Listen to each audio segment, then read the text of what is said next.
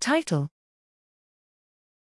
Premorbid performances determine the deleterious effects of nigrostriatal degeneration and pramipexole on behavioral flexibility. Abstract Subtle cognitive impairment can occur early in the course of Parkinson's disease, PD, and may manifest under different forms of executive dysfunction such as impaired cognitive flexibility. The precise contribution of nigrostriatal dopaminergic neurodegeneration to these non motor features of the disease is poorly known.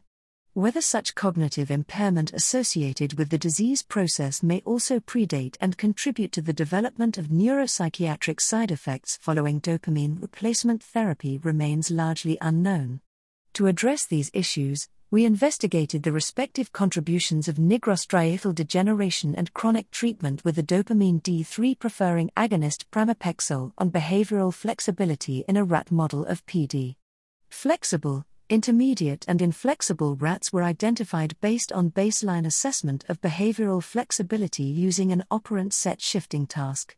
Nigrostriatal degeneration was induced by bilateral viral mediated expression of A53T mutated human synuclein in the substantia nigra pars compacta, and behavioral flexibility was assessed after induction of nigrostriatal degeneration and during chronic pramipexole treatment.